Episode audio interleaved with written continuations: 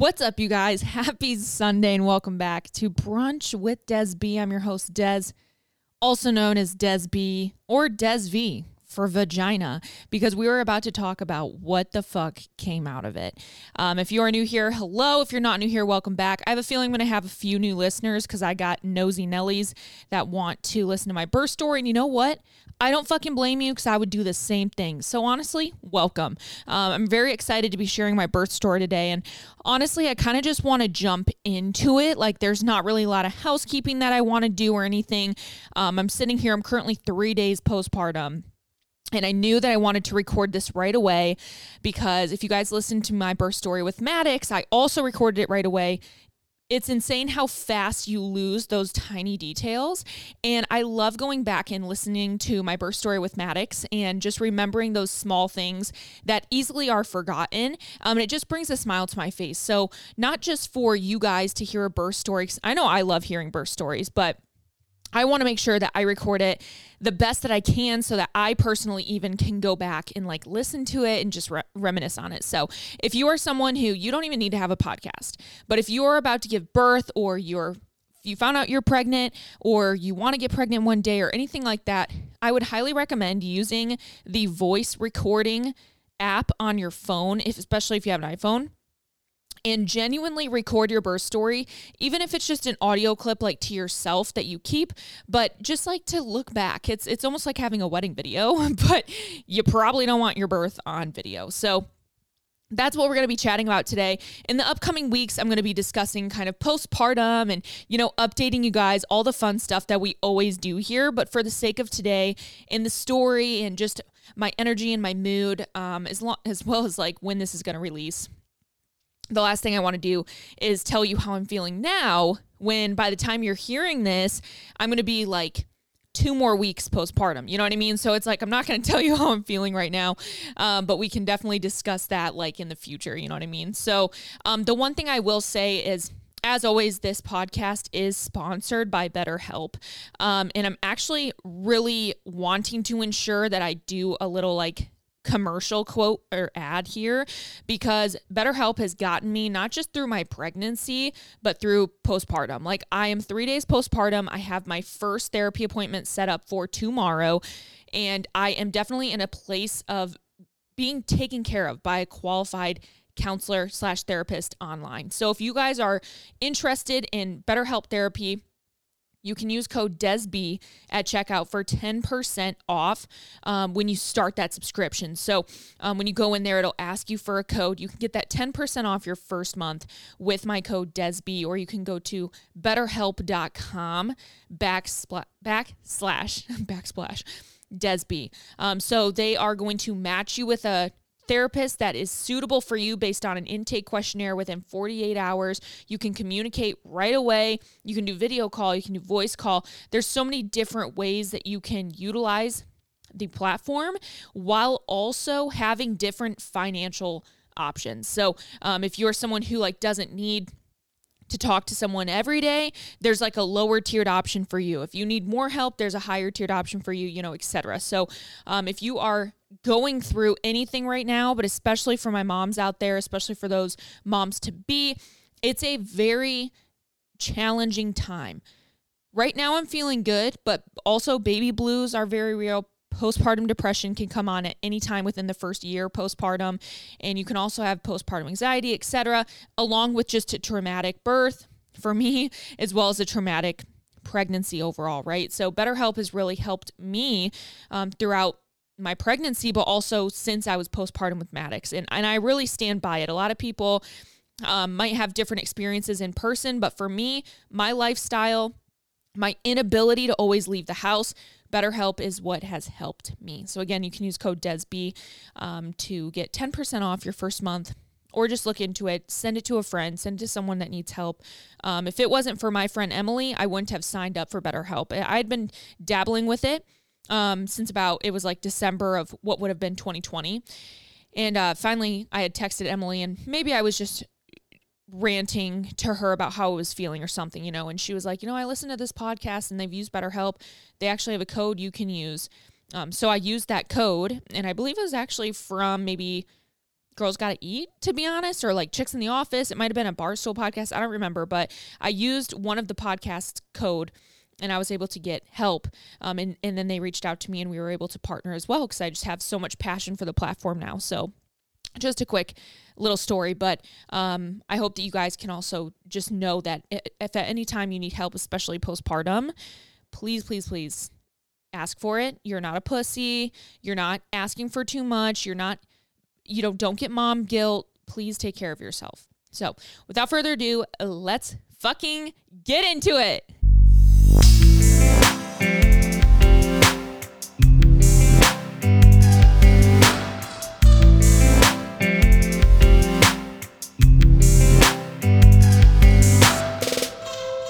All right, so I have my Quenchers water. Yeah, I know you're probably shocked I haven't had a tequila sunrise yet, but I do have a bottle of sangria and some champagne.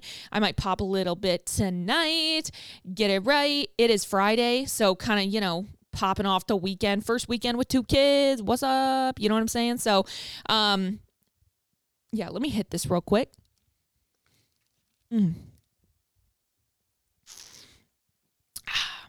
Something about some carbonated water. Holy shit. So, all right. I had a baby. Ah! I had another baby. I had a, oh my God, bitch. I had a full term ass baby. I had, I birthed a fucking human, not an alien. Love you, Maddox. But preemie babies hit different. They are so special. They are warriors, but it is so much of a different experience having my other warrior baby, but still being full term. So everything was so special and so crazy, but I honestly, like, I just want to start from the beginning, give you a brief history, reminder, refresher, overview, how we got to the induction, what happened, and literally just fucking strap in because I, I'm just going to not stop talking. Start like starting in like twenty seconds, just be prepared for me to not shut the fuck up. Okay. Um, and I hope that you're ready for that. I feel like if you're listening to a birth story, you're totally ready to just fucking sit there and take it all in. But that's exactly what I'm about to make you do. So sit down, relax, grab a fucking drink, grab a, grab some popcorn and, and get ready. So reminder, I found out I was pregnant in early September, mid September, I'm sorry. of last year, obviously. When we found out, I was filled with um, shock. I can't say I was even happy right away, to be honest. Um, I was actually pretty pissed. I just hit one year postpartum, just stopped breastfeeding nine days before my positive test. And I had taken a pregnancy test just like three weeks prior, and it was negative.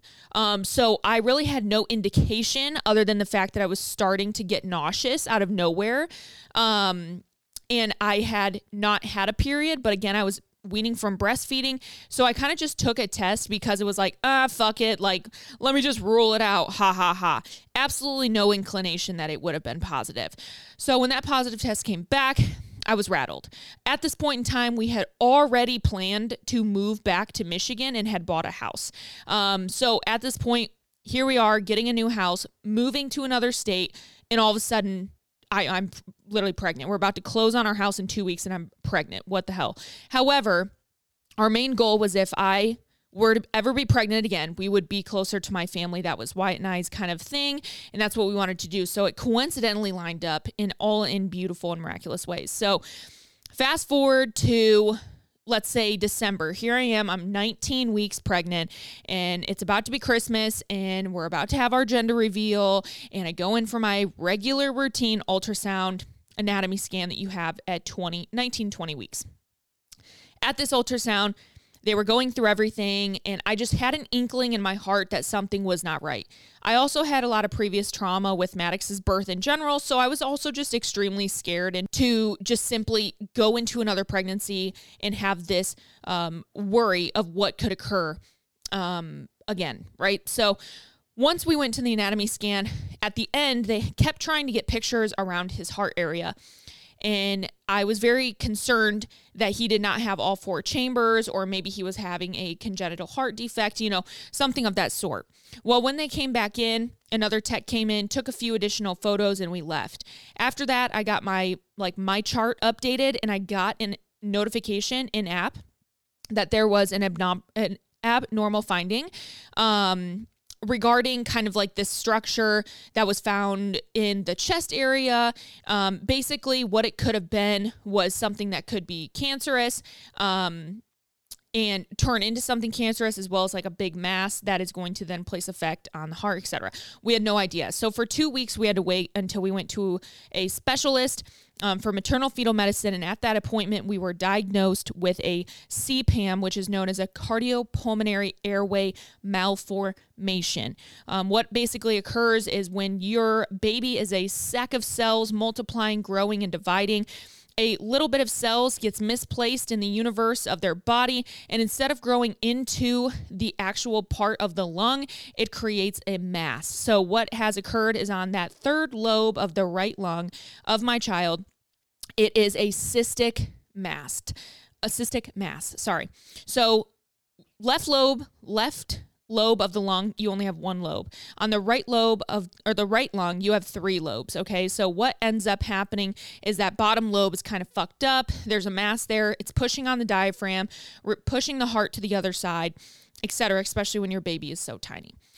Fast forward, we're going to weekly appointments, alternating between Bronson and U of M Mott's Children's Hospital.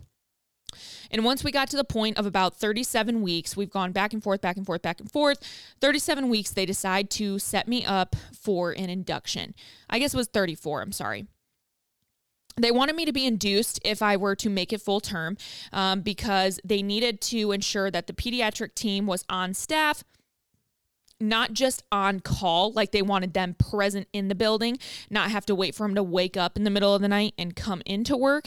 Um, same with the pediatric surgeons. They wanted to ensure that everyone was really like hands on deck. So when the delivery of this baby comes, if they need to be paged right away, nonetheless in the room, they are there, they are present and ready to jump into action. So with induction, I was, I was a little bit nervous, but I was also kind of excited to have this um, end date. So at this point in time, when we set my induction, it was set up for me being thirty-nine weeks and three days. So again, plenty much full term. Um, a lot of moms tend to go, quote, sooner on their second. Now, it doesn't happen with everyone. So I was a little bit nervous that I would not make it to my induction. In this case, we still had that two and a half, um, three hour drive with the construction that's actually going on on, ni- on I ninety-four right now. So if we were to go into spontaneous labor, it was going to be a fucking freak show to figure out how to get taken care of. Let me tell you that, because no matter what, even if we had to make it to Bronson and they airlifted me to U of M or they ambulanced me there or something like that, it would have still been an hour commute to a hospital. My family has a history, including myself even, when I went into labor, of going very fast. Now, is that genetic? I don't know. Um, but everyone in my family has their babies in like less than five hours. Like, it's just how everyone has gone. Everyone's birth story is gone. So I was nervous per normal that if I, my water were to break or I were to start going into labor, that I wouldn't make it to U of M. Anyways, fast forward, fast forward. Here we are, thirty-nine weeks and three days. It is my induction day, May ninth. Of twenty twenty-two. It's a, it's a fucking beautiful Monday morning. Um, the, the fucking sun's shining, the birds are chirping, freaking rainbows are everywhere, leprechauns are dancing. Like, it's crazy beautiful outside. I woke up, did my normal morning routine. I actually laugh at myself. I got on the Peloton, did a Peloton ride. I did an arm workout. Um, and then I came back up, you know, got Maddox lunch. I'm walking around, I'm hanging.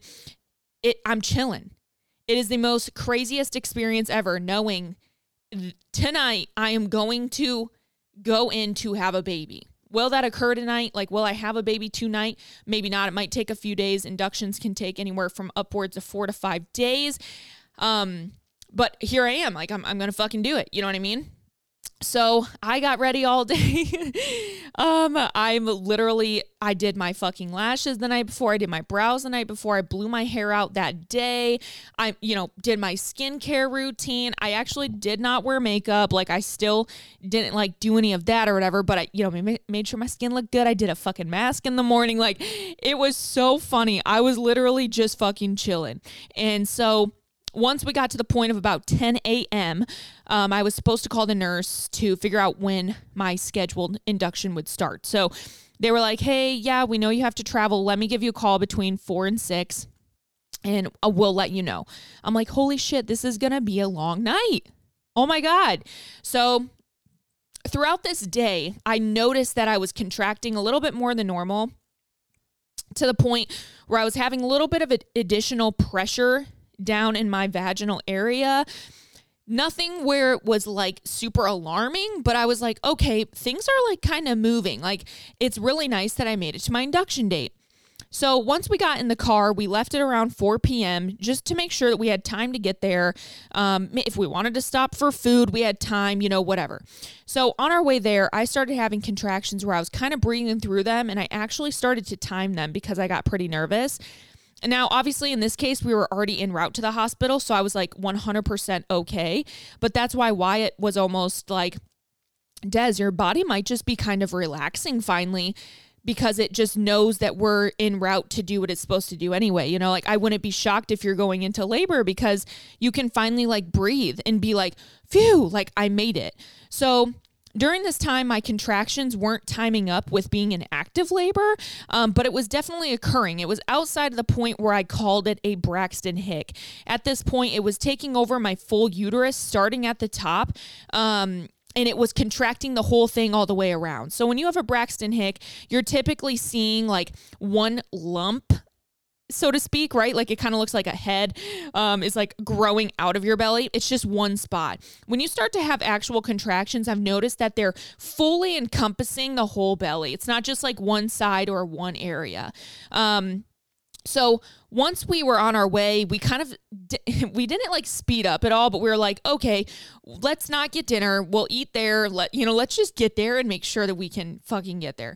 So once we arrived, it was literally seven twenty. We left right on time. They told me to be there at seven thirty. We got all our, like, it's so funny to fucking think about, dude. We're like checking into a hotel. I got all my fucking luggage. I got my pregnancy pillow. Wyatt's got his pillows. We got blankets. We're ready to literally set fucking camp for like five days. Like, we are prepared to be there for quite a few days, including like your typical postpartum recovery. Um, on top of, at this point, possible NICU stay, possible overnight, possible nest, um, Um, opportunity, et cetera. So we are really just prepared for like anything. When we arrived, we roll up. Um, I made a fucking epic tip, TikTok, might might I also add. Um, but we rolled up and we're we're just like, hey, like, we're here for our induction. Like, she's like, okay, here, like, here's your wristbands. Let me get this on. Like, it is so, it is so funny because it's just not your average like movie style where you walk in there, you got shit dripping out of your vagina and you're like, oh, I'm having a fucking baby. And everyone goes panic. Like, it's just this smooth walk in and you're like, hi, I'm here to give birth. Like, it is such an interesting feeling, but it also makes you feel very in control. So, um, and I'll get there in a second. So we check in, we get into our room, um, probably, you know, within fifteen minutes. They're not really rushing, which I don't blame them, but I'm just super anxious. You know what I mean? So we get back to our room. It's a really, really nice room. I'm not shocked for it being U of M, which also just made it so much of a better experience. Um, and I was able to have my mom and Wyatt both with me. Upon arrival, um, I sat kind of like in the bed for a second. You know, I'm just chilling. They gave me a gown. They had to run some blood lab tests, as well as administer a COVID test to me and me only, which again is like, I get it, but it's like, I'm like, can you literally test like the people that are with me too? Like, if, you know what I mean? Like, if you're that worried about it, like, holy shit, they could be positive too. So it's just, it was just confusing. But anyway, so she literally took out my fucking left eye. I swear to God, um, that thing went so fucking high into my nose. I thought I was going to die before I was about to die. So COVID test was negative. Blood labs came back good. Um, you know, we're just kind of like waiting at this point. So it is, mind you, we arrived at seven thirty. Say we got in our room by eight, just to give us some leeway.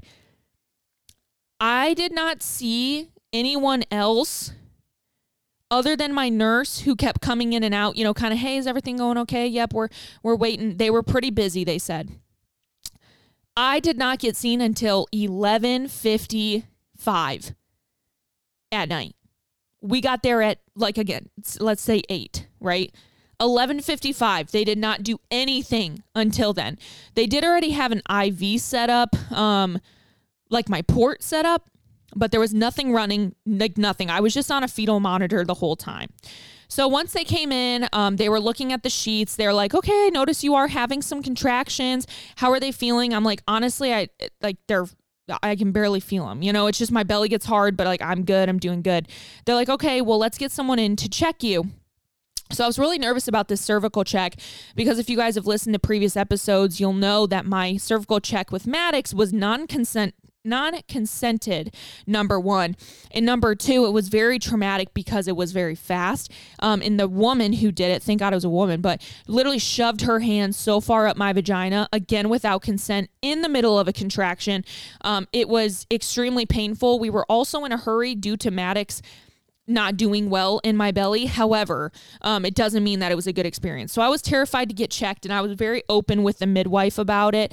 Um, but she, she was very, very kind and like was very understanding of what had happened before.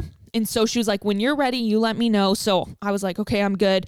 Um, wh- the one of the biggest things I took away from Mommy Labor Nurse on Instagram is when you get a cervical check to wiggle your toes. So I was wiggling my toes the whole time, and I had like my little labor fine tooth comb.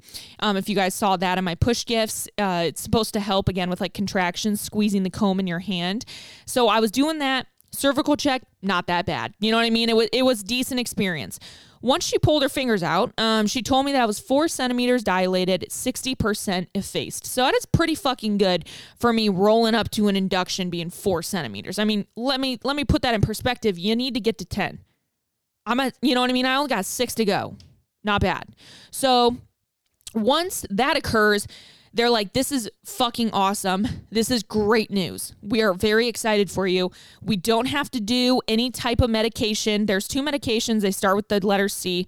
Don't fucking remember what they are. But basically what they would do first is soften the cervix.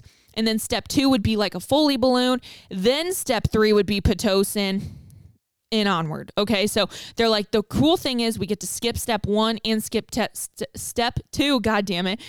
We could go right to Pitocin, and honestly, it, it this could be super easy for you.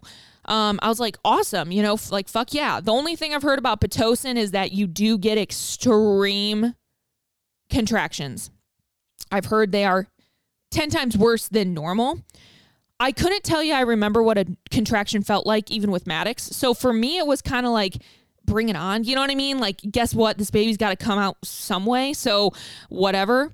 Um, so after that, it's about midnight. They get me started on Pitocin by, let's say, twelve fifteen a.m. Okay. Every thirty minutes, they come in and they crank that bitch up. Not by a lot. It's very, very tiny. What Pitocin is, is basically like what your body would naturally be producing when it is going into labor. So obviously I was having a little bit of Pitocin already distributed in my body because I was dilating. Things were starting to happen naturally, but adding that Pitocin and then getting it equaled out to what your body's already producing is kind of the goal, because then they start to work together and then boom, you have a baby. So with Pitocin, they put me on, you know, this very slow, slow fucking drip. And I was still contracting. Everyone went to sleep. Okay. They're like, this could be five hours. This could be ten hours. This could be two days. Rest up. That's what they told us. Rest up. So we turn off the lights. I'm literally laying in bed like I'm going to bed. Ma- uh, I literally almost called Wyatt Maddox. Wyatt is sleeping. My mom goes to sleep. Like, we're good. You know what I mean? The one thing I will tell you guys too is that I could eat up until induction began. So until that twelve fifteen, when they started that Pitocin, I was one hundred percent allowed to eat and drink. Um, I didn't really because my nerves were just flared, but ju- that was just a common question. Throughout the duration of my induction as well, I could drink water. So that was something that they didn't let me do when I was in labor with Maddox. So not sure if there's a difference, but whatever. So anyways, we started the Pitocin. I'm starting to get contractions. And within the hour, say it's about two a.m. Well, it's been, so like just say an hour and a half. two a.m., it, it, I kind of am in and out of sleep, but I kind of at two a.m., I stay awake. I'm like, woo, all right, this is starting to get a little bit uncomfortable, but only to the point where, you know, you're like, okay, I got thirty seconds. I have thirty seconds. I have thirty seconds. And then it's gone. So I was still pushing myself through it. During this time at about two a.m., I started watching videos on Bridget Taylor's YouTube channel. She does a lot of like labor and delivery, postpartum, breastfeeding, um, ev- everything. Like, she's a doula. So she has a lot of passion for birth, um, and she has a lot of really good videos on how to breathe during contractions and how to breathe giving birth. So I started watching those, and I was kind of mimicking them as I was go- getting these contractions. And I noticed by about two forty-five, shit was starting to heat up. Shit was starting to heat up a little bit, okay? I was squeezing the fuck out of my comb. Everyone's still sleeping. I'm, you know, I'm like, okay, this is getting a little serious. So I call in my nurse because I also realized I really had to take a piss. I got this huge ass I V thing out of me. You know, I'm like, I need help. So she comes in and I get up for the first time to roll to the side of the bed and like, you know, sit off the edge of the bed, and a contraction takes me out.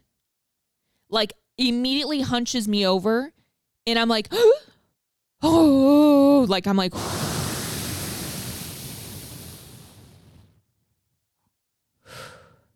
fucking hurt. I literally said that hurt like a fucking bitch. That's what I said.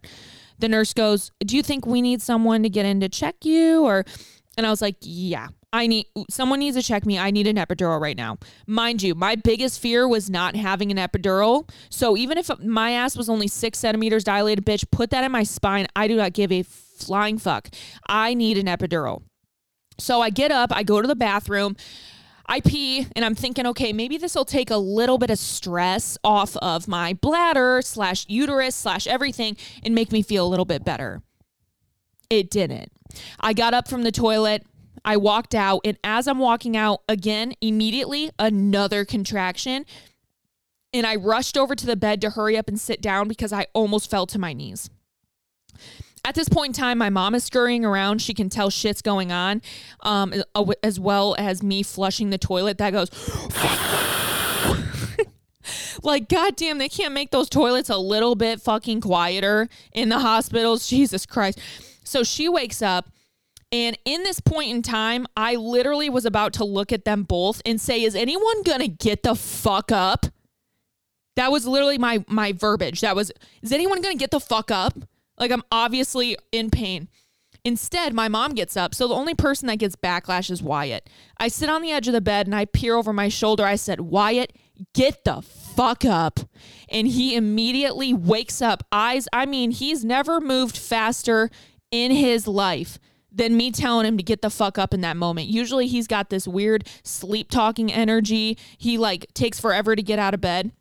In that moment, I've never seen him move that fast. He goes, well, I'm up now. I said, fuck yeah, you are. So he gets up and he comes over to the side of the bed. We're, he, they're both kind of like, my mom and him are like, what the fuck's going on? So I am in, at, the, at this point, so much pain. Wyatt walks away. He fucking walks away. All of a sudden, mind you, the lights are still off. Like, we are not even ready for showtime, okay? Wyatt goes in the bathroom. This is within, I'm telling you, seven minutes from that first contraction that I told you guys took me out. I'm sitting on the, well, I'm laying down finally. I'm gripping the hospital bed hand railing. This is to the point where I'm moving around so much. I'm hitting nine hundred different fucking buttons. The bed is literally bopping up and down. And my mom is like, Des, you need to fucking stop moving. And I'm like, I don't know what I'm doing. All of a sudden, my water breaks. I've never had the experience of my water breaking naturally. So it was really cool to like feel it because it literally just felt It just felt like someone just like popped your insides and it like came out. Like, it is the weirdest feeling, but it was like so euphoric and it made me so happy I got to experience that and my body just naturally releasing like that pressure. So my water breaks. I said, um, I think my water just broke because again, this is where shit starts getting messy. Anything clean out the window. This is where shit starts to get real. Okay. So all of a sudden, Wyatt comes out. He's freaking out because he heard me say my water just broke. And at this point, when your water breaks, you, I mean, dude, you could still have days. You could have hours or you could have minutes. Okay. So at this point, it is about three fifteen a.m. and my water has broken. Immediately, we have already contacted anesthesiology to come down and give my ass a motherfucking epidural. So at this point, I am contracting so close together and they are begging to check me, like cervically, but I'm contracting so close that I do not want that same pain that that girl caused me from my first birth. I'm terrified. I keep telling them no. They very much honor that. At the point, I keep saying, where the fuck's the epidural? Where's the fucking epidural? Where the fuck are they at? Is that them? There's people starting to fl- like flood in the room. Shit is going buck wild, okay? It's going like zero to one hundred so fast. I have a fucking bomb squad all of a sudden in my room, and I am like terrified. I'm like, why the fuck are there so many people in here? I thought I have time. I have time. I have time. I'm telling myself in my head, I can still get the epidural. I can still get the epidural. I can still get the epidural. I couldn't get the epidural. Okay, let me just fucking spoiler alert there. Um, we are now at like three thirty and I am at the point where I'm starting to feel pressure in my asshole. And if you have given birth before, you know what that means. And if you have not, let me tell you, it means that you're ready to push. Okay. When you start feeling that pressure in your asshole and it, it really does feel like you kind of have to poop, and then you have pressure in your pelvis, like you literally feel a fucking child's head there, I can assure you, you need to push. At this point, the anesthesiologist still has not fucking gotten there. They have tried to contact him multiple times. The operating room is swamped and he cannot get there, like whatever. At this point in time, I am pushing so hard on Wyatt's hand. I'm squeezing the fuck. I almost broke my mom's finger. She literally told me, she's like, I thought you broke my finger. And I am, I, I'm going to be honest though, I am finessing these contractions. Like, you would not know how much pain I was in because I was low key fucking keeping it reeled in. Like, I was just like, I was turning into a fucking monster. Like, it was actually so exhilarating to look like to look back and be like, holy shit, I was I was fucking doing that. Dude, you would not know that I was nine centimeters dilated. So at this point in time, what ends up happening is Wyatt is pushing. So let me tell you, this is something that I did out of like nowhere. No one told me to do this. I I, I don't know if it's a tip or not, but here's what really helped me. When I had a contraction, I was on my side and I would push as far and as hard as I could into Wyatt's palm. When his palm is kind of almost against his thighs or at his hips, I would be pushing against him. When I would push, he would push back. And I, that's what I would tell him. I would say, push against me. So I would be pushing almost like when they test your like legs, they're like, okay, push against my hand. And then they're kind of pushing against you. That helped me so much. Almost just like transfer this energy um, and this pain that it, it was just very helpful. So I encourage you guys, like, take your partner's hand, take your mom's hand, take whoever, the nurse, I don't care who you have, push against them, like push against their hand, holding it, and tell them to push also against you. That was so very helpful to me. So at this point in time, I am kneeling on, like I'm on my side, I am curled up damn near in a ball. I am gripping onto the hospital railing with one hand. By this point in time, my fan has died, like my bedside fan that I brought. Um, and my labor comb, yeah, out the window. That probably only lasted with me till seven centimeters dilated. It did what it needed to do at the time. So I have Wyatt's hand in the other hand. The anesthesiologist comes up behind me and I'm like, oh my God, thank you, God, you're here. He's like, hi, Desiree, I'm so sorry that it has taken so long for me to get to you. We can one hundred percent still do the epidural, but I'm going to need one hundred percent conviction that you will not move and that you know that you will not move. At this point in time, let me backwards just one moment.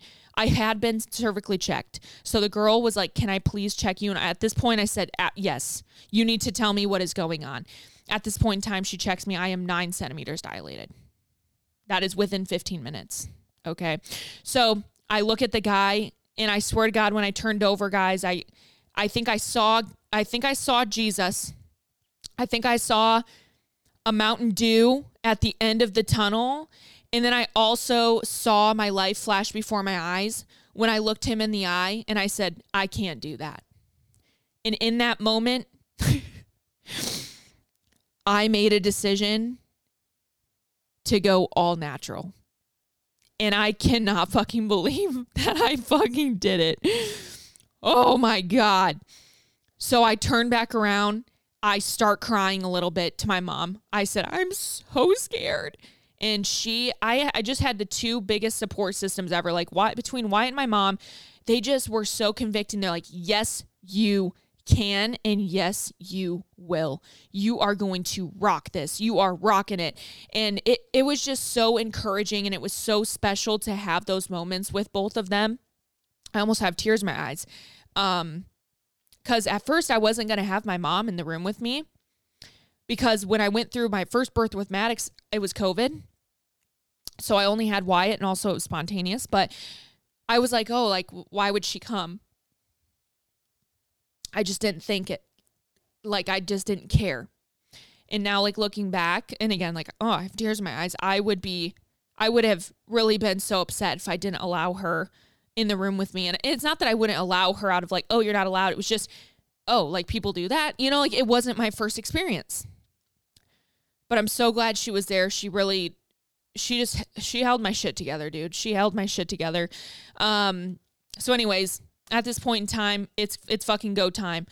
I, the girl said again, she's like, remember, are you feeling it in your butt? She's kind of massaging my upper back, um, or like my lower lumbar.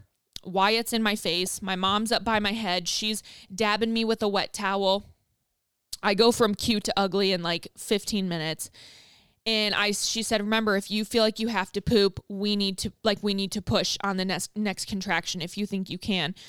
And I said, I think I have to poop. And I really thought I had to poop. I genuinely might have shit. I genuinely might have pooped. And we'll get to that in a second as well. So at this point, they're like, okay, what do you want to do? Because they knew that I had a birth plan of, like, getting into a different position if possible. I said, I want to go on my hands and knees. So I go on my hands and knees. I'm kind of at an angle. The bed's at an angle. So I'm almost in like child's pose, but like elevated. Okay. Kind of at an incline. And I, I start pushing. That's that. I tried to really barrel very deep in my breaths. So this is going to sound weird, but when you're pushing during, or when you're like breathing in like a contraction, this is off that Bridget Taylor's video. You're like,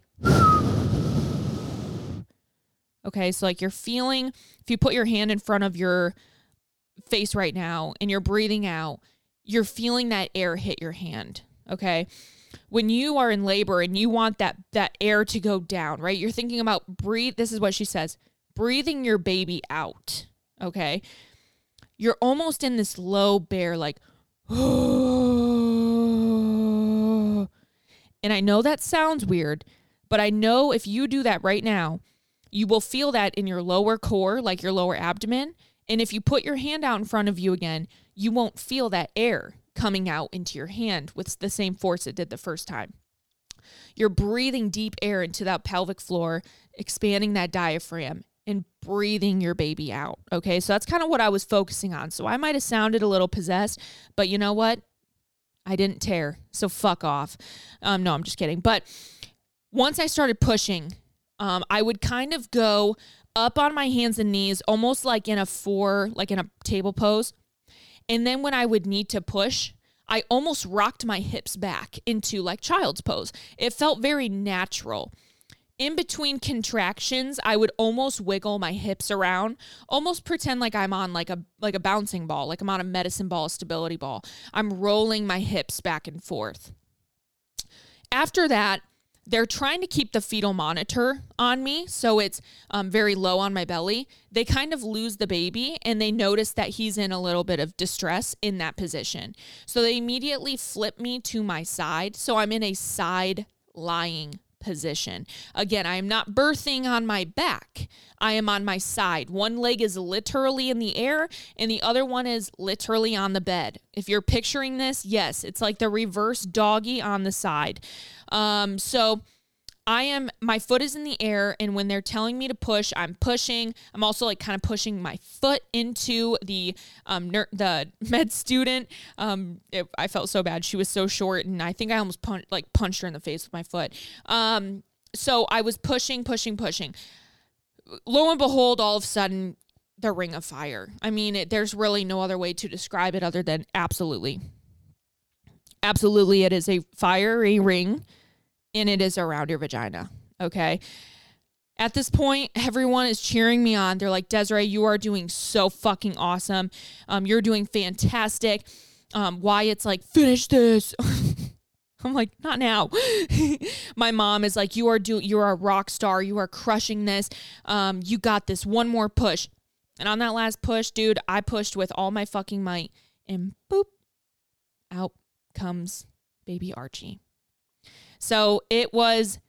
It was crazy. Afterwards, I was extremely exhausted in a way that I cannot comprehend, along with like the, the immediate shakes postpartum kicked in, you know, when your adrenaline rocket rocketed so high. So I start shaking. I get cold. They take him. And at this point in time, he was, I like, I did not hear him cry.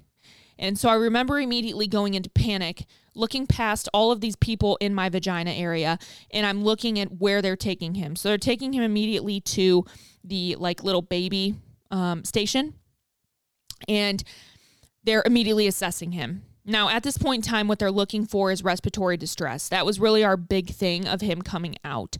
He also shot out pretty fast. Um, so they were worried about additional fluid getting into his lungs, his ears, et cetera. And that did end up happening. Um, so even to this day, he's like puking up a little bit of fluid that he's still working out of his lungs. Um, and he initially didn't pass his hearing test on his left ear because there was still literally fluid just like filling that ear that was enabling him from like hearing. He did end up passing it on the next day, but there was just a lot of fluid that came out. So that's what they were assessing over there. Now at this point, I'm I'm still feeling every little bit of what they're trying to do, and they're trying to get out my placenta. This is usually something that detaches right away naturally from the uterus, and you kind of birth it second. It can take anywhere from like thirty seconds to fifteen minutes. You know, it's just, it kind of works out, and they do a thing called the devil's massage, which is also known as a fundal massage.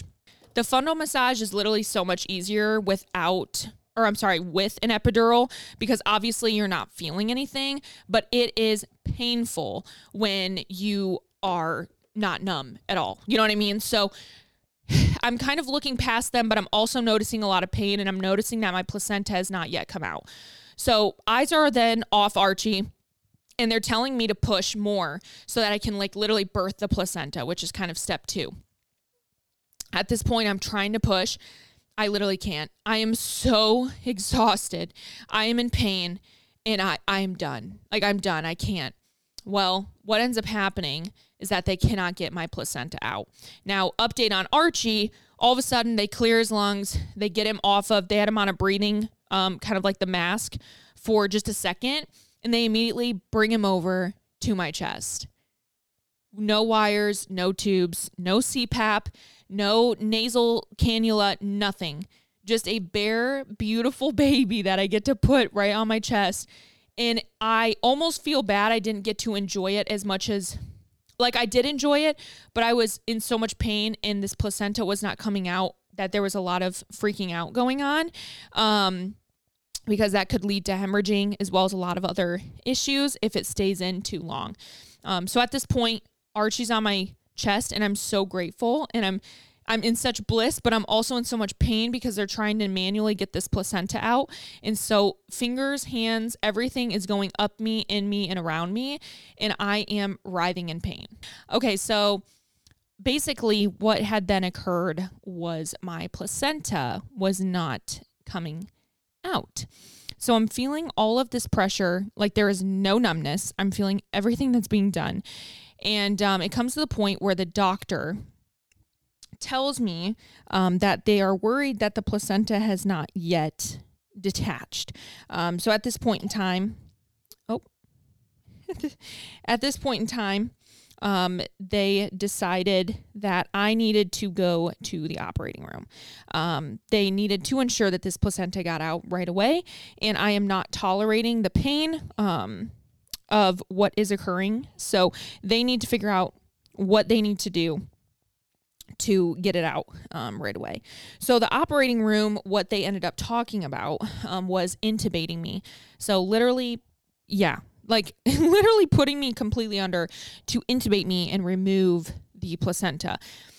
They talked a few different things that would occur. Number one, the, the first thing that they would do, and hopefully would just happen naturally, um, would be to massage the placenta out. Um, but obviously I was just at the time not naturally tolerating it. The other thing that they were wanting to do um, was potentially having to manually remove it. So what this would then look like is them literally putting their full hand up my vagina to detach the placenta from the uterus manually. Again, this is something that would involve a pretty high level of pain when you're not numb at all. Um, so that's why they would also put me under. The last thing that they would need to or want to do is virtually perform a D N C um, to remove and suction it out. Okay. So these are, you know, different, different uh, possibilities.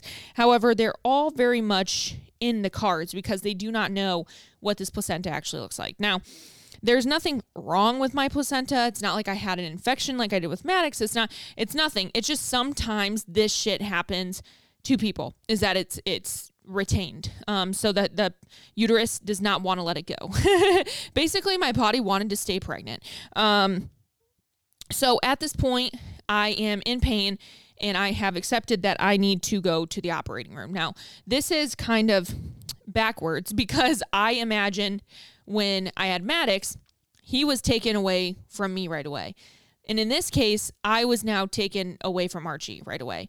Um, so that golden hour, although he was on my chest and, you know, that was really great, I wasn't able to do, you know, breastfeeding right away or anything like that. I had to be rushed to the operating room. Once I'm taken back to the operating room, I start to get some really bad, like, intrusive thoughts. I genuinely was like, what if I die? What if I react bad to anesthesia? What if whatever? I just started freaking out. Once I got back into the O R, um, at this point, again, like I wasn't loopy at all, but I will say up until this point, right immediately after like Archie was born, they gave me nitrous oxide um, to try to calm my nerves to provide that like massage I was telling you guys about. And then they also then administered fucking morphine. So I was fucked up within ten minutes. Like they tried to do all these things at once because it was a, it was approaching an hour, a full hour of me not b- being able to birth the placenta. So again, that's a pretty significant amount of time and they were pretty, they were starting to get pretty worried. So once they took me back in the O R, they ended up having to do a spinal block. Um, so this is kind of a pain in the fucking ass, literally, because they put the spinal block in just like you typically would an epidural. It's just a little bit of different administration. Um, and I was still numb from the waist down. So you would think I just had a natural birth. I don't need to get virtually an epidural. But I still virtually underwent an epidural. So the whole point of why a lot of people decide natural birth is because then you're not, you know, flooded with all these anesthesia, uh, I'm sorry, um, all this uh, anesthesia, um, different drugs, et cetera, right? That's, that's why a lot of people like to go natural because it, quote, is a better recovery. So regardless, I don't know if I got a better recovery because I still technically had to get a spinal block. So once I was in the O R, Um, it was actually nuts. They put my hands out um, just like you would a cesarean. They put a uh, wrap up on the table just like you would a cesarean section. And the weird thing is, though, they had my legs hanging from the fucking ceiling, bro. Like, literally, it was like stirrups that were on the ceiling that they put my legs in to literally open up my legs as wide as possible and as high as possible to see into. So I literally looked like an open, gutted fucking deer, dude, in front of all of these people in the operating room. And at this point in time, you don't give a shit. I mean, they've seen it all, right? But like, wow, how, how vulnerable to be in that position, literally. So once they um, got me high as shit uh, and did the spinal block, I was I was out of it. Um, I was still very much like coherent, but I was just, I was loopy, don't get me wrong. And I did not feel a goddamn thing from the waist down, which almost postpartum, like kind of felt good. But then I knew that I wouldn't be able to move my legs for like hours coming up. So after that, um, I felt a lot of pressure. You know, they're performing the placenta removal.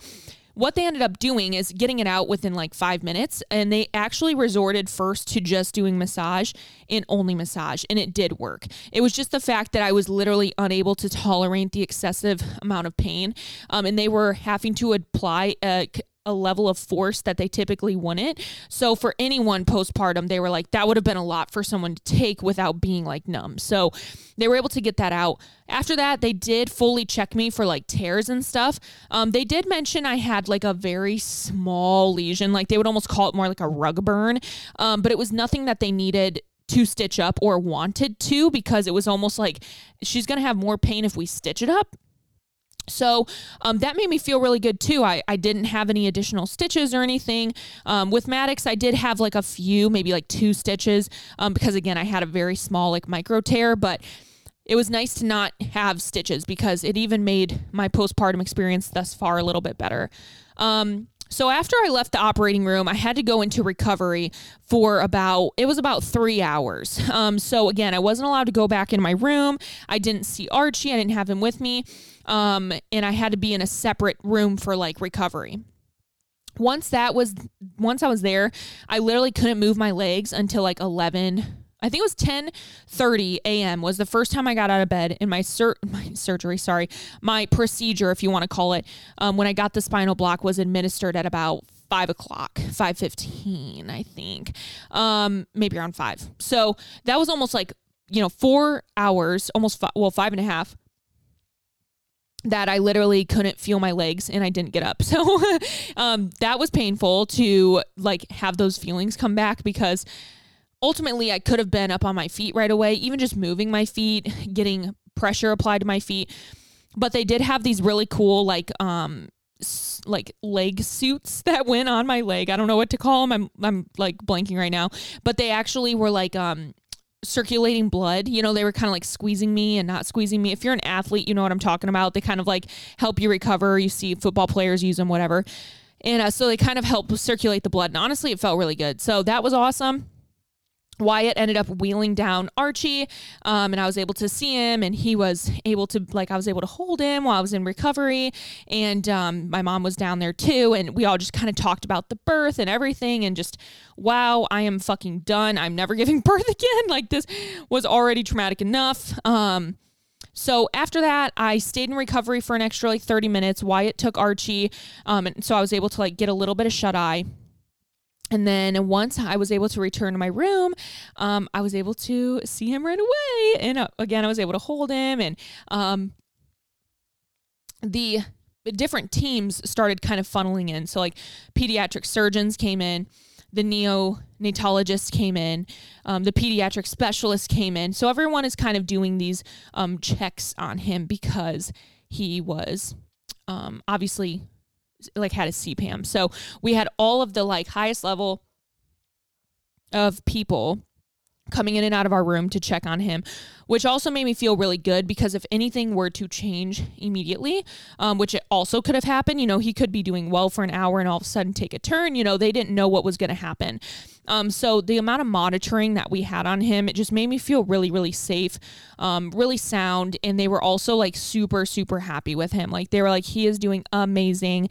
Um, if I, if I wouldn't have had notes on him, like I would never know that he had a C P A M. Like this is the best case scenario. Like we love seeing stuff like this happen, um, whatever, whatever. So we are so grateful for that overall experience. Um, in six weeks or eight weeks. So by the time you guys listen, about six weeks, we go back for his C T angiogram. So at this point in time, they'll do an angiogram to really get the actual anatomy of the lung, get the actual size of the C P A M, and figure out a game plan for removal. Um, and see kind of what he needs to do um, to, you know, get this removed or, or taken care of, whatever. So um, everyone was just so freaking nice. Like the whole U of M staff was just amazing. I had amazing nurses. I had amazing midwives. I had amazing med students. I had amazing doctors. Like everyone I came in contact with during my whole duration of my stay, they were all so kind, so caring, made me feel so good, so supported. Um, and it was just like a really, really beautiful experience. So like, other than the fact that I still had to like go through a natural birth and then get the fucking like spinal block, kind of sucks, but I would still have that experience all over again versus my NICU experience. Like it has just been night and day. We, he was born at three fifty-two a.m. and then we were able to leave the next day by eleven a.m. So like we stayed a little over twenty-four hours in the hospital post-birth. And again, like, you know, having that experience of like putting him in the car seat, leaving to go home, having my family there to welcome us home. Like I never got that. And I never got that, especially with COVID either. So it was like just such a cool way to like enter postpartum, and honestly just like lifted my spirits so much immediately. Um, Maddox was a little bit shy at first, like the first like evening. And then once the morning came around and he was by himself, like Milo was gone, Gio was gone, my sister's gone, mom's gone, brother, you know, once we were by ourselves, he was very intrigued of like, hmm, like what is this little human? Um, and now he like can't stop kissing him, can't stop looking over his crib, seeing what he's doing. Um, we're kind of battling this thing where he wants to like give him stuff, you know, like toys or like his, like his, uh, sippy cups. And you know, it's like, oh fuck, he's going to throw it at his head. But we're like, you'll navigate that. You know what I mean? But it's just so special to see them both. And like, like I had my pediatrician appointment today for him. And so it was the first time seeing both the boys in the car. And it was just such a special moment that I was like, oh my gosh, like this is our life forever. You know, these are two kids and, and then us, you know, it's just, it's so cool to just complete our family. And, um, it, it has just been so euphoric overall. Like I'm feeling pretty good. I will say like, yes, I'm exhausted, but it's also a different type of exhaustion. Every day I feel so much better. Um, like every day I can just like walk better. Every day I can like sit down better. Every day I can pee better. Every, you know, it's like every day it's so, f- so phenomenal how your body just can heal so fast and like just knows what to do and goes into action to do it.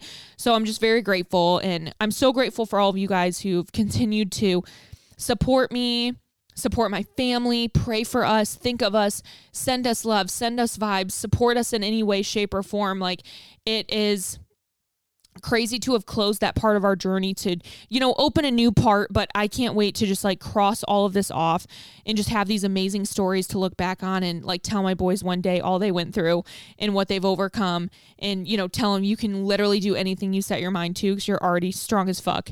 Um, it is just really cool. So, um, especially for you guys who have been with me since, you know, even before babies, I know that I've evolved and changed and my life has evolved and changed and all of these things combined, but it's really cool to have so many of you still stick by my side and um, be able to watch my evolution and just be in so be so in awe of it and respect it and love it and still hustle, see me still see me hustle and respect what I do, you know, and um, it just means the world to me. So thank you guys for all the love and support and respecting our privacy of this time and um, you know, just kind of like keeping this little bit of joy to ourselves privately for now. And um, it's just been really, really cool. So I hope you guys got a kick out of my birth story. Um, if you have any questions, let me know. I mean, there's, I feel like there's so much more I could have said. I can say, I, I can continue to say, and I'll probably be a broken record for a while whenever it comes up, you know, just talking about it. But it is just such a reminder that we can literally do anything we set our mind to. And if I can push a baby out of my vagina without any medication, so can you. So I am off and I am off to recover, continue recovering. Like I said, I just want to record this before all of these details, you know, might have slipped my mind or whatever it might have been. So I know it's kind of a cut and dry podcast, but I hope that you guys enjoyed it and um, maybe felt a little bit empowered in your own journey or empowered in the future, or even just in general, or just empowered to to know that like our bodies can do this. Like how cool to just have a baby and and even have like a premature baby before, but then have a full term baby the next, and you know, whatever it might be. It's like our bodies are just so fantastic, and babies are so so resilient and such warriors, and it's just uh it's so beautiful. So I love you guys. I hope you have an amazing Sunday, and we will chat soon.